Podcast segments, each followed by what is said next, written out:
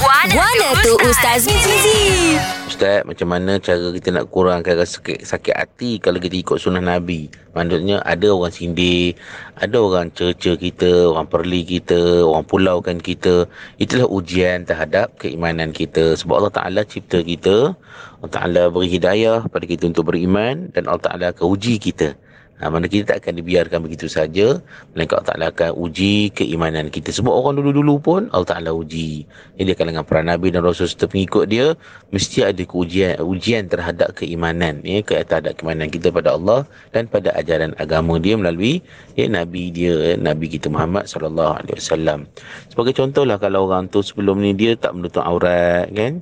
Tiba-tiba nak menutup aurat Ada orang ada orang sindir dia Ada orang hina dia Ada, ada orang perli-perli dia kan. Jadi tuan-tuan tak apa sabar.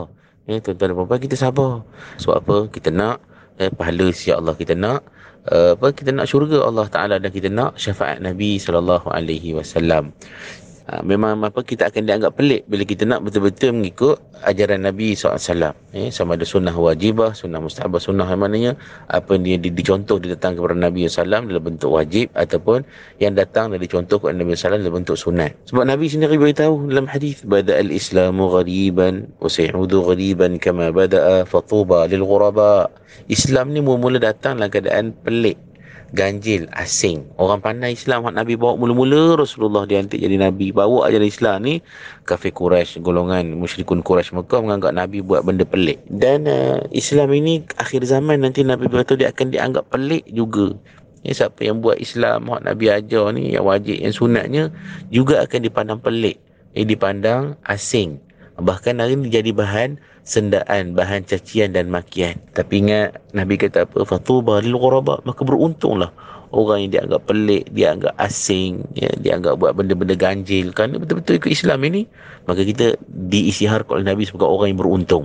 Maka bila kita dengar Nabi sebut begitu, Ya Allah, beruntungnya aku. Tak apalah. Kita pedulikan cacian dan cercaan manusia. Kerana nak ikut sunnah Nabi. Sebab mereka besok, ya, mereka nak cari Nabi juga, nak syafaat Nabi. Dan kalau sunnah Nabi tak nak buat cerca pula lagi orang yang buat sunnah Nabi, tak tahulah bagaimana keadaan mereka di sana. Biar kita dicerca, dimaki, dihina, di pulau atau muka dunia. Sebab ikut ajaran Islam benar-benar datang daripada Nabi. Ikut sunnah Nabi. Jangan bimbang. Sebab apa kita akan apa kita akan pergi ke negeri abadi yang kita nak selamat di sana. Dan insyaAllah Allah kita berdoa semoga kita akan bertemu dengan Nabi kita akan dapat syafaat Nabi dan kita akan dapat duduk di syurga bersama dengan Nabi SAW itulah kekuatan. Mereka benar-benar ya, berazam itu untuk ikut dan istiqamah untuk ikut sunnah Nabi SAW biar rugi di dunia asalkan kita beruntung eh beruntung dan beruntung di akhirat nanti. Assalamualaikum warahmatullahi wabarakatuh. Ada persoalan dan kemusykilan agama? Dengarkan Guana tu Ustaz setiap Ahad hingga Kamis jam 7.10 pagi hanya di Gegar Pagi